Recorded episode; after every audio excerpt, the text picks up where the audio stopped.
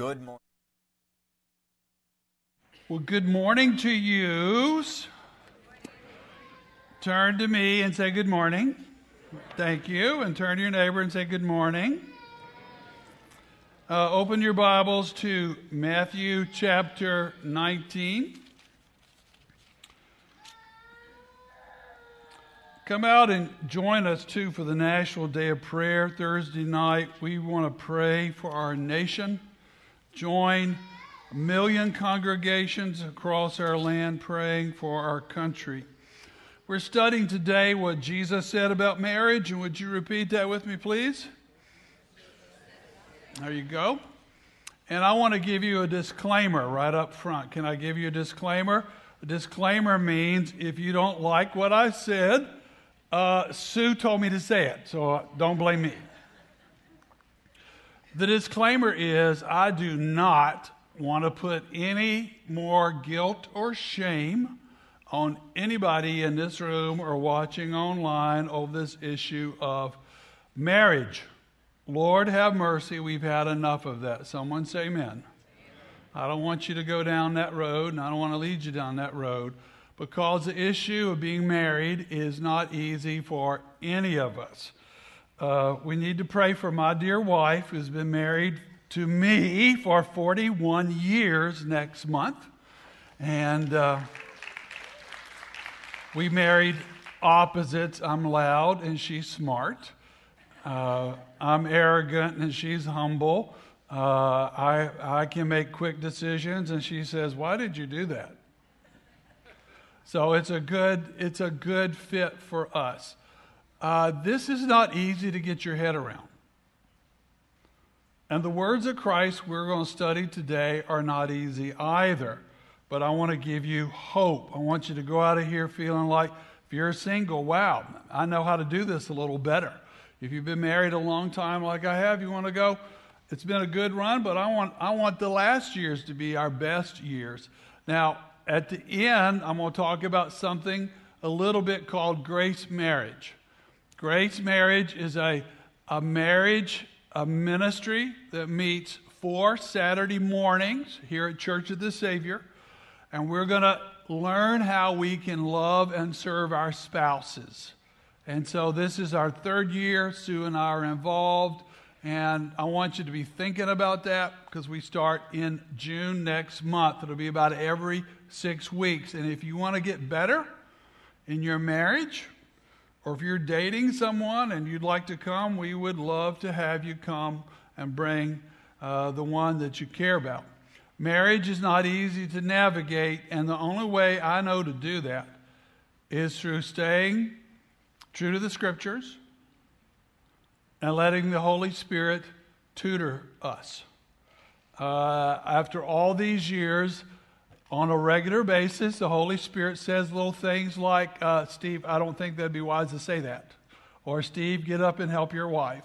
Uh, the scripture says this, I think somewhere, somewhere, I'm not sure where. Uh, if mama ain't happy, ain't nobody. Just try that together, man. Let's try that. The earlier you learn this, the smarter you will be, and the less knots on the back of your head. Try it with me, man. If mama ain't, ain't nobody happy. There you go. You're figuring this out. Now, there's some verses I want to start with.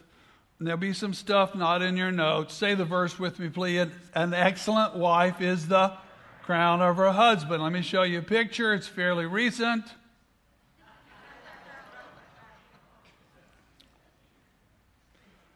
That's my crown right there. Uh, say the next one. A man who finds a wife finds a good thing and obtains favor from the Lord. Okay, so in the picture, there's the good thing, and here's just the thing. Okay, good thing and the thing. It's a difference. Now let's read the passage together. You got your Bibles? Hold your Bibles up. You got one somewhere? Steal your neighbor's Bible and hold it up. So.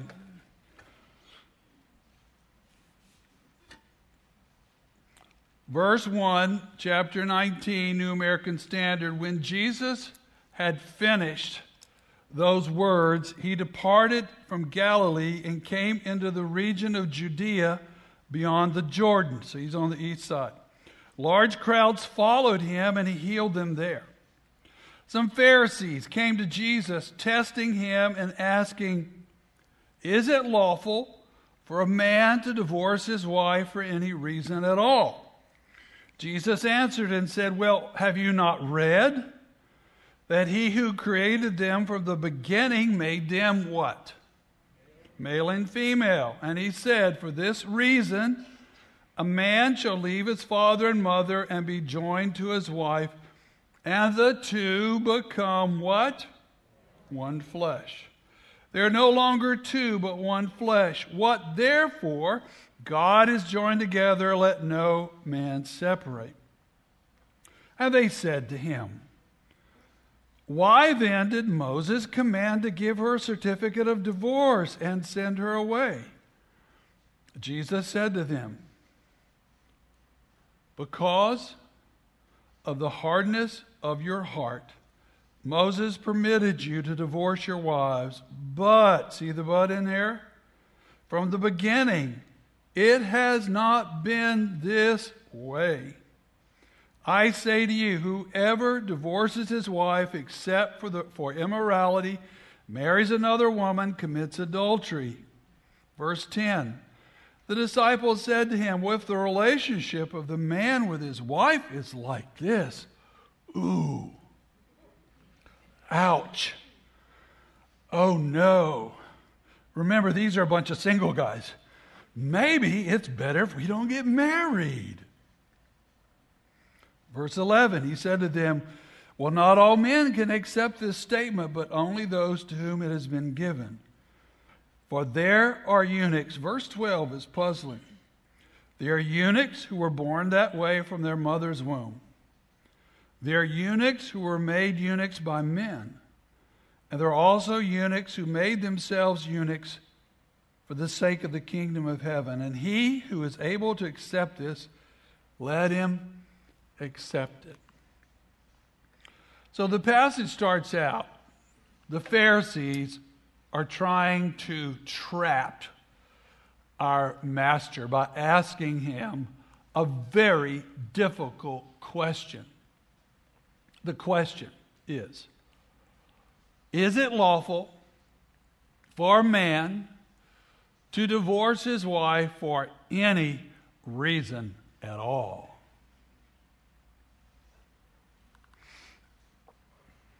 Now, the context of the passage goes back in history. There are two rabbinic scholars, two rabbis, who are contemporaries of the Lord Jesus at the time.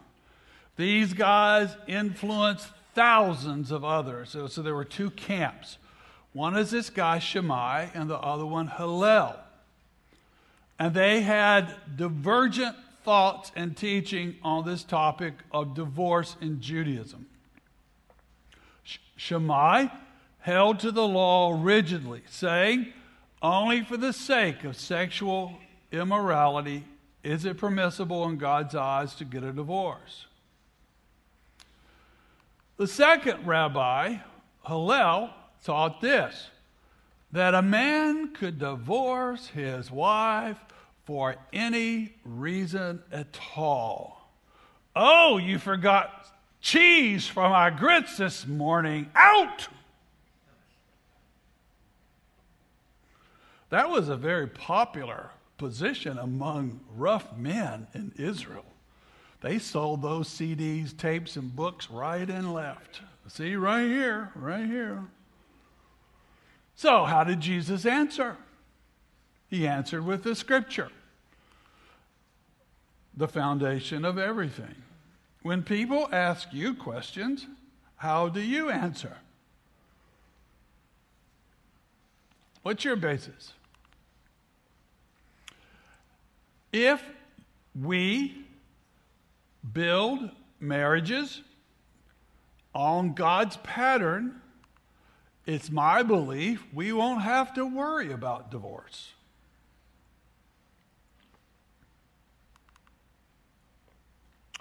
So here's Jesus' answer. I think it's fascinating where he pulled his answer from. He could have gone to Psalms. He could have gone to Deuteronomy. He could have gone to Proverbs. He went all the way back to the very first chapter in Scripture, Genesis chapter 1. Why? Because Genesis is the foundation of so many things. So he starts with the foundation. First lesson. Here's the first lesson. And he said, read it with me, please. He created them, male and female. That doesn't seem controversial, but in our day and time, it's very controversial. Because everywhere in our culture, our young people are getting a lot of different messages on that. And it's coming to our city, and it's coming to your friends, and it's coming to the schools of your children. Who can go in which bathrooms? Who can compete in which athletic events and win trophies? It's become very controversial, and I just want to say, in this day and time where there's a lot of confusion over gender, God did not make a mistake. You and your friends are made in His image, which means you are terrific. You're beautiful. And He's got a wonderful destiny for you. That this is not in your notes, but isn't it interesting what Jesus did not say? He didn't say, two males and one female. He didn't say that. He didn't say two females and one male. He didn't say that either. He didn't say two males. And he didn't say two women. He didn't say that. He didn't say a group marriage, and he didn't say gay marriage. He told us clear how to be happy, how this works. He made this, say it with me, please. He made them what? Male and female. Now, we have seducing spirits, which are demonic spirits speaking to your children and your friends, telling them, no, that's not who you are, and God made a mistake, and you need to fix that. Well, no, you need to go back to the plan. Go back to the design. Everyone say design. More time, everyone say design. What do you mean the design? The design the Creator had for you. Embrace the design. Don't reject the design. That's how that works. And your pastor loves gay people. I do.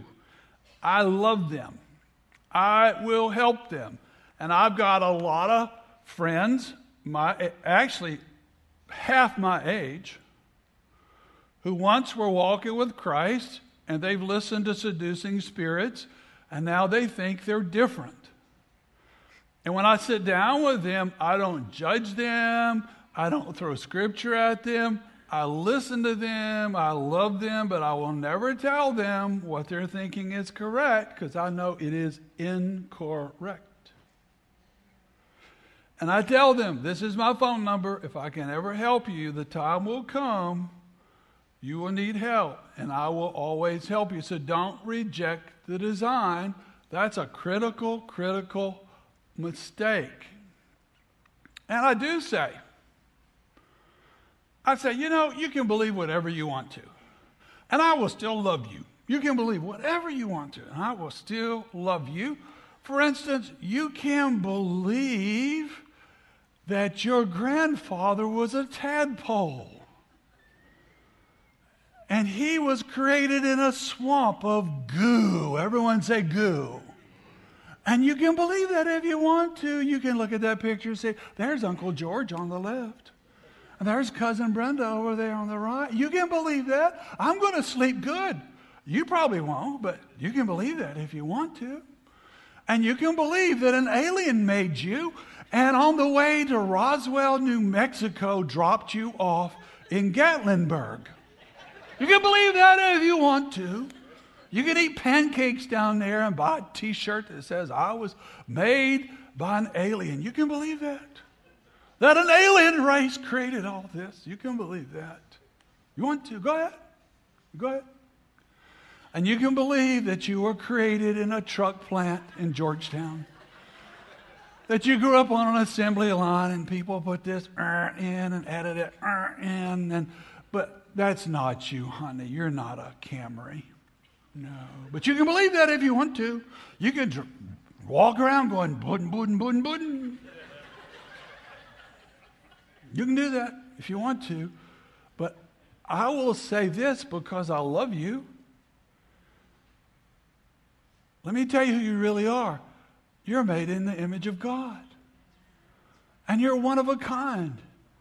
And you're terrific. And you're awesome. And you're smart. And you're talented like nobody else that's ever walked this planet because there's a design for you. Don't reject the design. Embrace the design because Psalms 139 says, say it with me, please, you were fearfully and wonderfully made. You're magnificent than the greatest car that ever rolled off any assembly line. Plus, He's still working on you. Every day, He's helping you. And today, maybe it was today, He's helping you by us talking about this. Let me pray for you before we get away. Let me pray. Here's my phone number. Now, uh, I'm not nece- necessarily the most gifted, mechanically uh, per- uh, gifted person ever, but I've built two houses. And uh, the first one I hung out at Lowe's to figure out how to do it, and I bought a bunch of books and I asked questions, and I hired a few good guys and a number of bad guys. But I got the house that uh, I, I wanted. First one 27 years ago. But if you really want a good house, there's one thing you got to do. You got to hire an architect and you got to follow the plan. You don't just start screwing nails and pouring concrete and, you know, throwing windows in upside down or sideways or putting all the roof shingles upside down or putting the downspouts to go through the bedroom. You just don't do that kind of stuff. You know, when my father, who was very mechanically gifted and a good carpenter, plumber, electrician, when I built the first house, he would walk through that house and eat on my porch and sit in my kitchen, and he would just said, I have no idea how you could do this. he didn't have a lot of faith in my gifts. So I said, Well, the Lord and a few other people helped me. Now, here's another lesson. The more intricate, the more beautiful a house is. We're giving away that house to the first 10 people that register for Grace Marriage today. You all have to live in the same bedroom.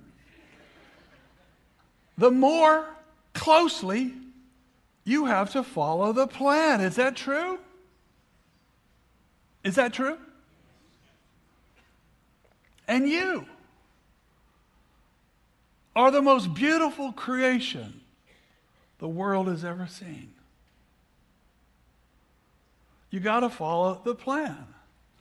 Jesus went on helping us understand marriage and said, For this reason, say it please, for this reason, which means purpose, for this purpose, he said, A man, and it is a man's responsibility primarily, shall leave must leave his father and mother. This is also kind of countercultural to the way Americans live today because young men don't leave father and mother very well. When your son is 48, he does not need to be sitting at your knee and you feeding him food. It's time for the boy and the daughter to transition. That's what leave means. It's a transition, it is a change. Well, how is it a transition, Steve? To two things transition to maturity. Everyone say maturity. And a transition to commitment. He is growing up. He's making adult choices. He has a new relationship that's more important than you, mom and dad. I saw this figure years ago. It was shocking. I'm sure it's not improved. And that is kids on the Kentucky frontier were pretty mature by the time they were 13 and 14. They were adults by the time they were 13 and 14. Every decade, the kids in America, it takes longer for them to mature. The kids in the Amazon jungle were more mature than American kids by the time they were 12. You know why? Because in our culture, kids don't have to mature. Us parents do practically everything for them.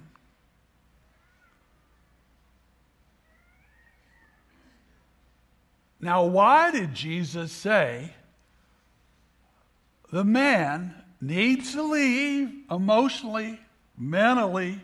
Hey, we still got relationship. Yeah, we still love each other. Yeah, we still help each other, but there needs to be a leaving or there can't be a clinging.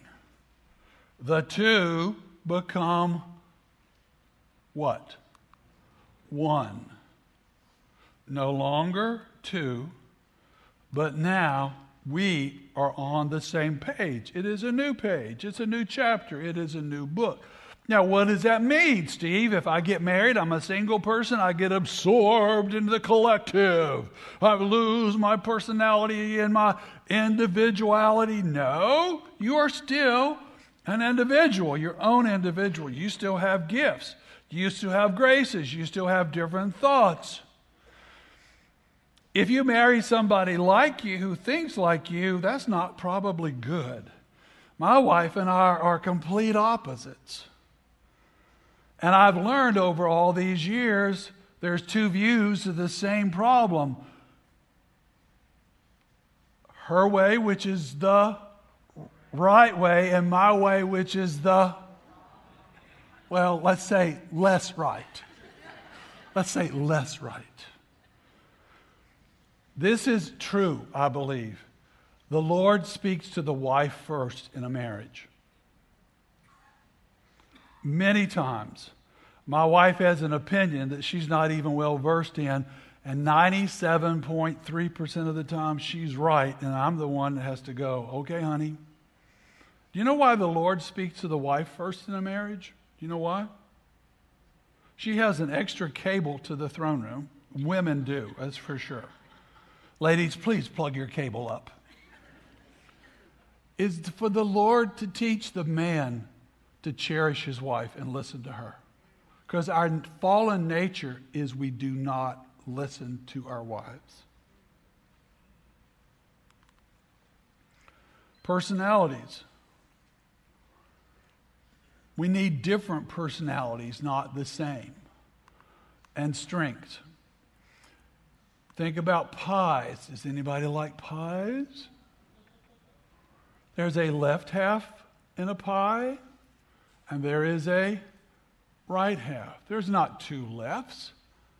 Two lefts does not work. You need a left and a right. That's why we marry opposites. Do you know why we tend to marry opposites in personality, temperament, gifts and graces? Because what I don't like about myself, I adore and sue. And what she doesn't like about herself, she finds strength in my character. Does that make sense? That's why opposites attract. So you have differences, but the goal is unity in a marriage. It takes a long time.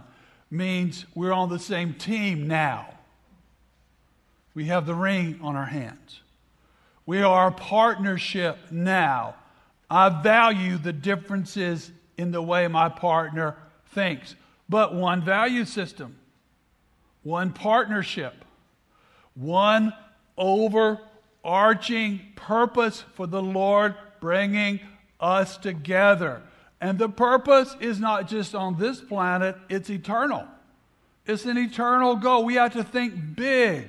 Now, if the Lord brought you a wife, and if you're single, you Ask the Lord. I prayed for my wife seven years before I met her. Wait for the right one. Pray for the one that you need. Because when He brings you the spouse that you need, He did it for His purpose, not primarily for your happiness. We get that all upside down. We think our spouse will make us happy. No, no, no, no. Our spouse will probably frustrate us. But our purpose in Christ unifies us. That's how we find our happiness. Does that make sense? A husband will never make you happy. A wife will never make you fulfilled. It's only in Christ. Now, this is good preaching. Someone say amen. Oh, I'll keep you here to four o'clock if you don't help me out here. Now, this is a place I'd never been before, and Sue and I got to spend several days at the Billy Graham Training Center in Asheville. How many have ever been there? Have you ever been there? I've never been. Oh, wow, a couple. Okay. And we went to a conference, and Jim Cymbala, the pastor of the tremendous Brooklyn Tabernacle, spoke to pastors and their spouses for two days. It was amazing. By the way, he told uh, Pastor Reeser and I at breakfast that he's willing to come to Lexington next year to help our church be a house of prayer and to help the pastors in this city. So, so we went there, had a great time. And I'm wandering through the museum, and you know, it talks about the ministry of Billy and Ruth. And there's a quote that I wrote down because it was so touching. And the quote under a picture when they first got married said, Never would there have been a Billy Graham without a Ruth Graham. That is cool, isn't it? And that was a partnership that lasted 64 years. So I want you to start thinking big about the marriage you've got. If you've been married 50 years, God's got a purpose for your marriage. And you're better together. And Paul calls it a mystery. The mystery of being different.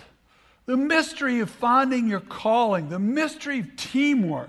Because different allows you to be effective if you're unified. Well, how does that work, Steve? Well, just like on any sports team quarterback, wide receiver, go to the Hall of Fame, both of them, but they're very different in skills and temperament. But they work together for the team. They work together for the team. And only God could design such a beautiful, beautiful mystery. Uh, remember, the answer is always on the screen. Remember that? Third grade level. Is different good, yes or no? Oh, you're so smart. Thank you. Thank you. Let's talk about sex for a minute. Boy, just everybody's attention just went right up. Wow. What's the purpose of the sexual relationship in a marriage? A lot of reasons. But God's view, since He said it's good, it's designed to be a blessing to man and wife. How? Pastor, because the main purpose is not procreation. It's not even pleasure. What's the main purpose? Oneness. Oneness is the purpose. The two become one flesh. Now, this is not in your notes, but our enemy, the devil, messes up, tries to mess up everything God creates. You young people, please pay attention. The devil t- wants to take this beautiful gift and destroy lives. I think God knew exactly what he was doing. The purpose of the sexual relationship in a marriage, it's all about giving. It's about giving. What do you mean, giving? Giving comfort. It's about giving affection. It's about giving affirmation. Very important. It's about giving oneself. It's the giving that produces oneness. Man, it is so quiet in here. Woo. Sue told me to say all this, so blame her if it gets a little dicey in here. The sexual drive outside of marriage, before marriage, or outside of marriage is always destructive. It will mess you up on the inside. It'll mess, mess up your mind, mess up your body, mess up your spirit, mess up your emotions. One, why? Because you bonded with people. And then the bond was broken. You bonded with somebody else, and then it was broken, and you bonded with somebody else, and it was broken.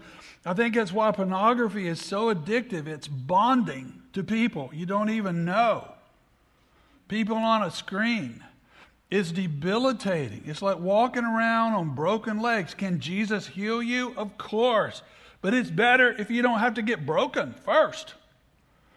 It's better if you go into a marriage, both of you as virgins, and you learn to give yourself rather than just giving yourself to whoever and wherever.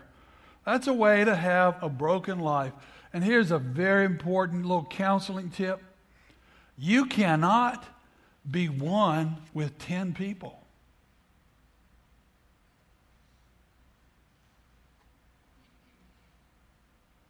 That's why you save yourself until the ring goes on. You save yourself for the wedding night because you want to make sure of oneness for 60 years of a good marriage together. You say, well, does that mean once I get married, Steve, that just anything goes? No, it's not about legalized lust at that point because lust is about me. Again, it, the sexual relationship is about them, not about me. Now, the scripture says, Jesus quoted, two are better than one. Is that true or false? Carry a heavy couch. Is it better to have somebody else? Oh, yeah. How about this one? Are two, is two better than one? Yes or no? Oh, yes. You ever had a spotter before? It's really nice to have one. What if you don't have a spotter? That's what happens if you don't have a spotter. The same passage says, Woe to the man that's by himself when the weights fall off the bench. It's got to be in there somewhere.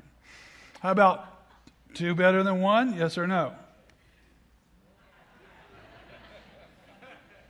Yeah. Two better than one? You know, if you're a good person, that's great. But what if you have another good person beside you that's opposite and different and powerful and smart and good hearted? What you get is greater return for your work.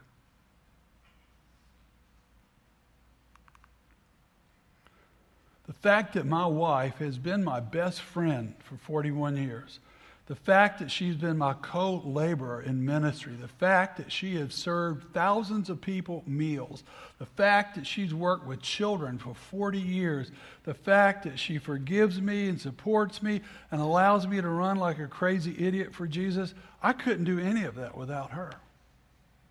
She is the stability in our home. So I want to ask you are you working together? Are you working against each other? Do you value the differences that your spouse has?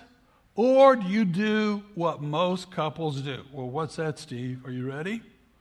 Most couples tear each other down because you're not like me. Now, th- this is free, but I want you to write this down. You know the difference between a good marriage and a bad marriage since we marry opposites most of the time? You don't need another you. You need somebody different. You know what the difference is? Good marriages celebrate the differences. Bad marriages tear the other person down because they're different. That's the difference. Now, this is the most important thing I'll say. You've been married 20 years, you're dating somebody. Do you treat your spouse better than anybody in the world. Because usually the spouse gets treated worse than anybody in the world. Jesus said, What God has joined together, let what? What's the verse say? Let what? So I don't want to tear your marriage down. I don't want to tear my marriage down.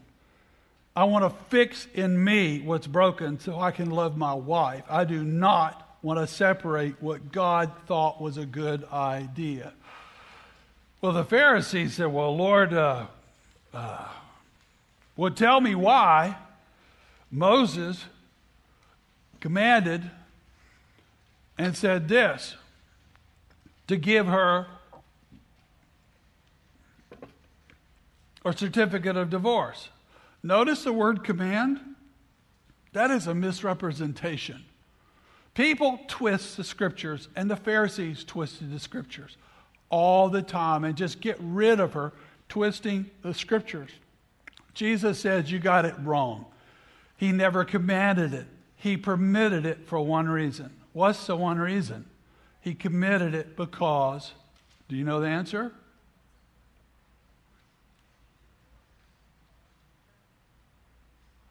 Because of your hardness of heart. If you're going to treat her that way, if you're going to treat him that way,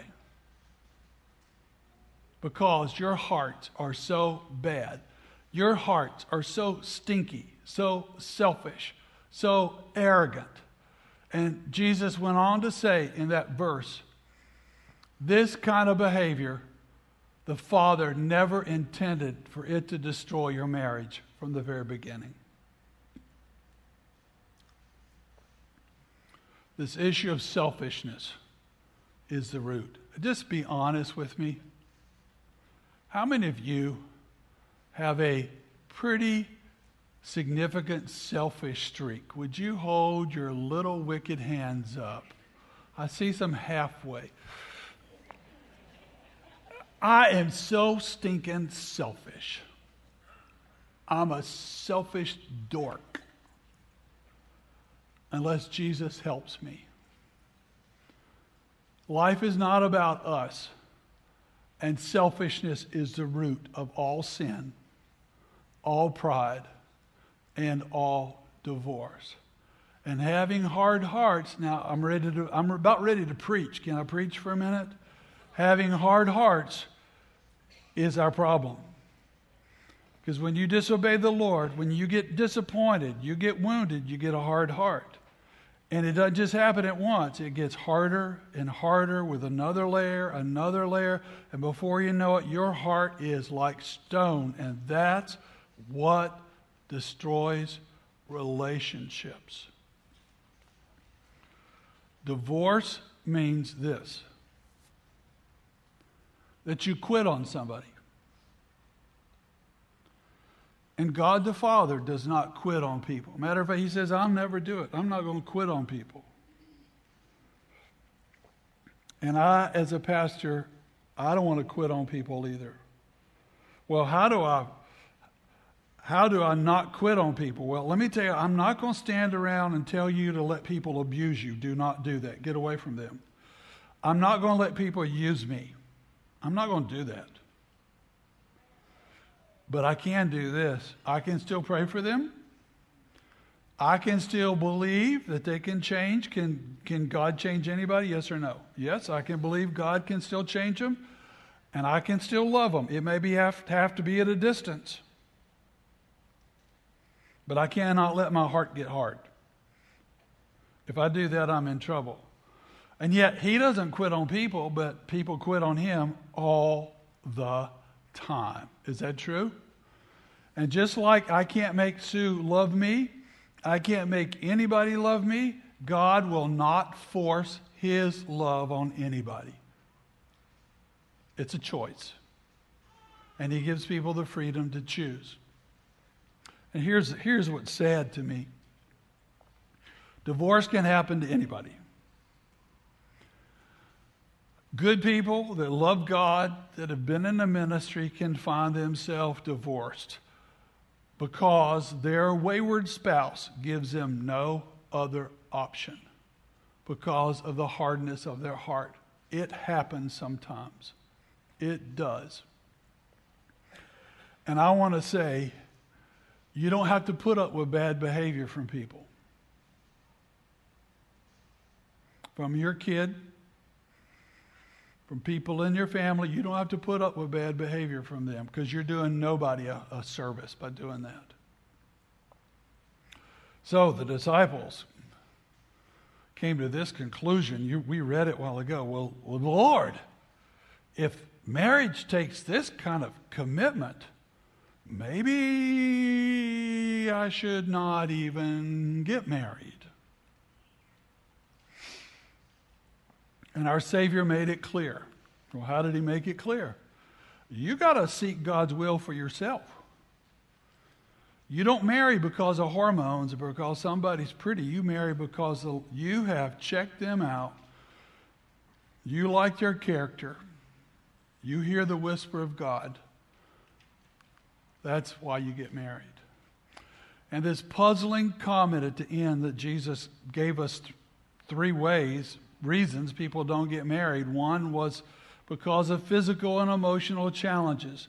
Some people were made eunuchs from their mother's womb. Now, my Down syndrome uncle that I grew up with, he had the IQ of a 10 year old, and I loved him, and we were best buddies. And when I was a kid, Laird would say, One day I'll get married too. And I go, Awesome, I'll sing at your wedding. And we celebrated, but he was, he was very happy living with my grandmother.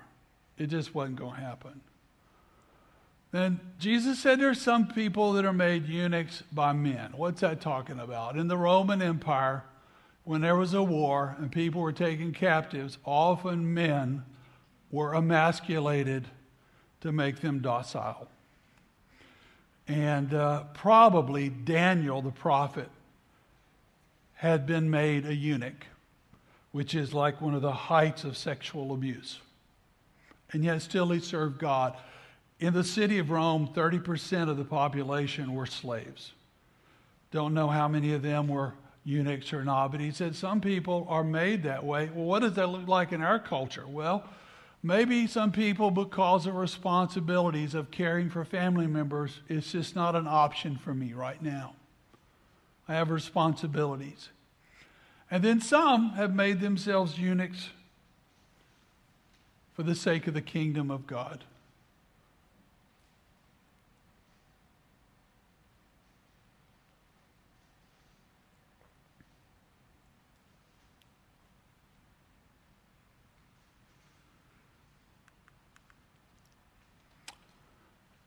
Let me close with these exhortations.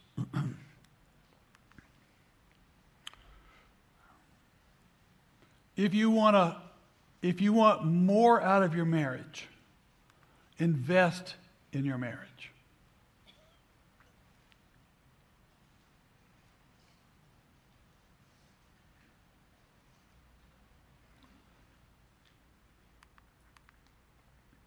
Some people invest all the wrong things in their marriage. Anger. Don't invest anger in your marriage. Critical words. Don't have a critical tongue. Don't have a critical heart.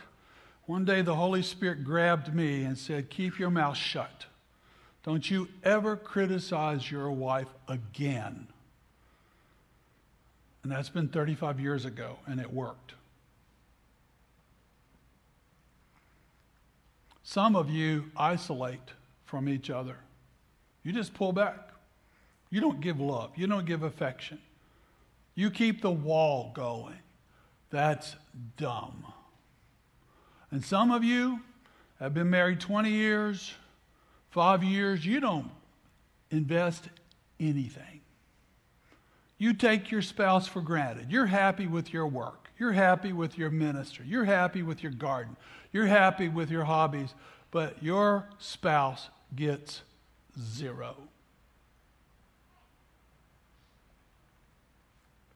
You reap what you sow. If you sow corruption, you're going to get corruption. If you sow life, you're going to get life. Here's this crazy question, third grade level.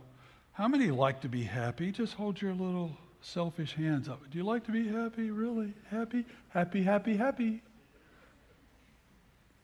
I want to be happy. I want to come home to a wife that's excited about seeing me. I want to look forward to being with my family. That's investing. And we have this opportunity I told you about called Grace Marriage. It's four hours, four Saturdays this summer and this fall. It's a way to learn how to love your wife. And ladies, you want your husbands to learn that. It's the second most important thing you can invest in how to respect your men. Costs 200 bucks over the essentially $50 a Saturday. You say, that's a lot of money. Well, you drop that at a restaurant. You spend that at Kohl's. You spend that on Amazon. Why don't you invest it in your marriage? And if you don't have the money, you want to do it, I'll pay for yours. I'll pay for yours. You can sign up in the lobby. You can sign up on the website because you want to have the best marriage you can. Because we come imperfect, we come with baggage, we come with pain, we come needing to learn. Learn what? How to sow righteousness into our marriage to have a good marriage. Now, I hope you picked up the Lord's table, the Lord's supper with you. When you take the Lord's table, this is a serious thing. Don't take the Lord's table unless you are a follower of Christ. You say, this says you're all in. You're not halfway in, you're all in. And if you're all in or you're moving forward, I want you to lift the top and pull the bread out. Hold it in your hand. As Jesus said, This is my body broken for you. Take and eat.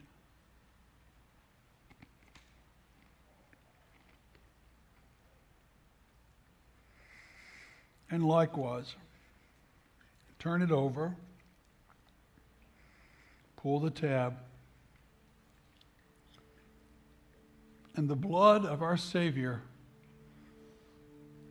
is the most precious commodity in the universe because it signifies I'm a child of the Lord.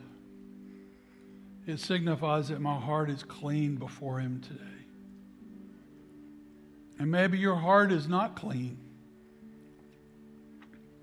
And maybe there's something that the Lord's dealing with you about.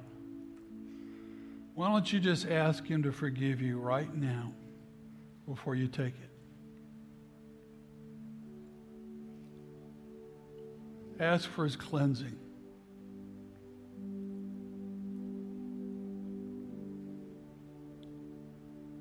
Recommit your life to him now.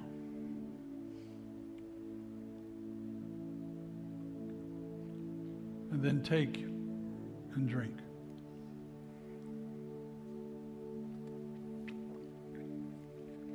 Now, this last moment, this last song is the most important time of the service because this altar is open. This altar is here to do business with the Lord. And there may be some people this morning that have a hard heart because you've been hurt, you've been broken. And the Lord cannot use you while your heart is hard. And the only thing He can do is break it. And once you've surrendered it, He will start the healing so He can use you again. So come to the altar. Allow Him to bring healing in Jesus' name.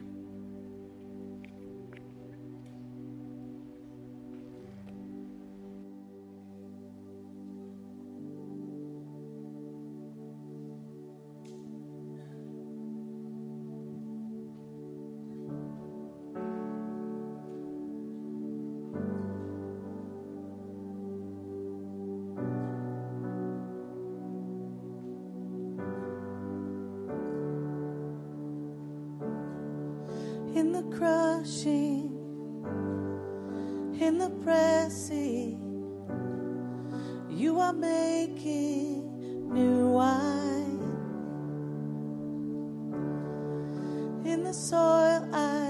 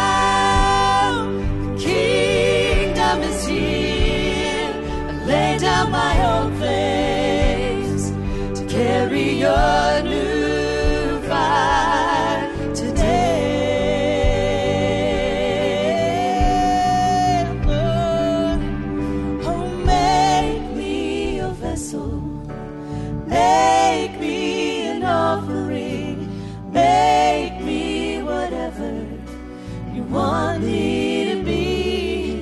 God, I came here with nothing. Oh.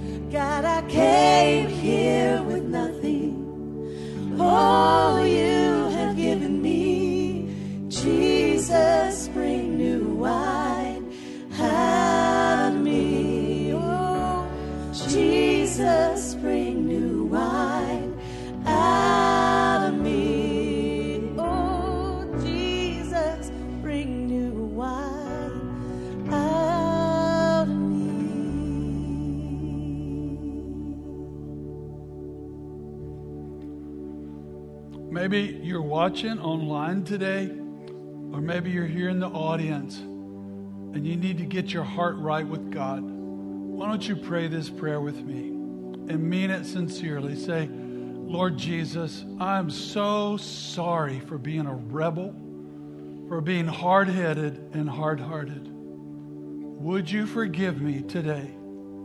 Come into my life, wash me clean, make me your child and may I be completely born again today. And I will serve you all of my life, starting today. In Jesus' name, amen. If you prayed that prayer, come by and see me. Have a great day. Slip out quietly. There's people here doing business with the Lord. God bless you.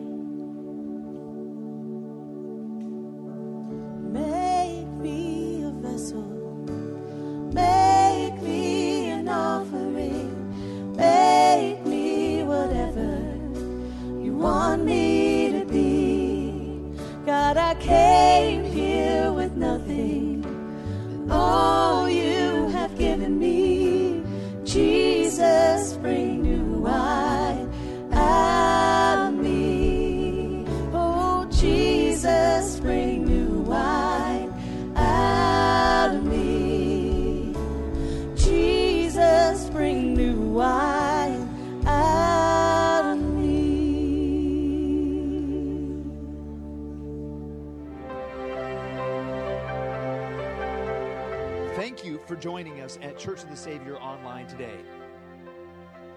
We hope you are encouraged to pursue God and grow in your walk with Jesus. If you made a decision to follow Jesus for the first time today, please reach out to us. We would love to help you take your next step. Please visit our website for information on upcoming events and how you can connect with the COS family. There is also a prayer request form where you can let us know how we can pray for you. Thanks again for tuning in. Hope to see you next week.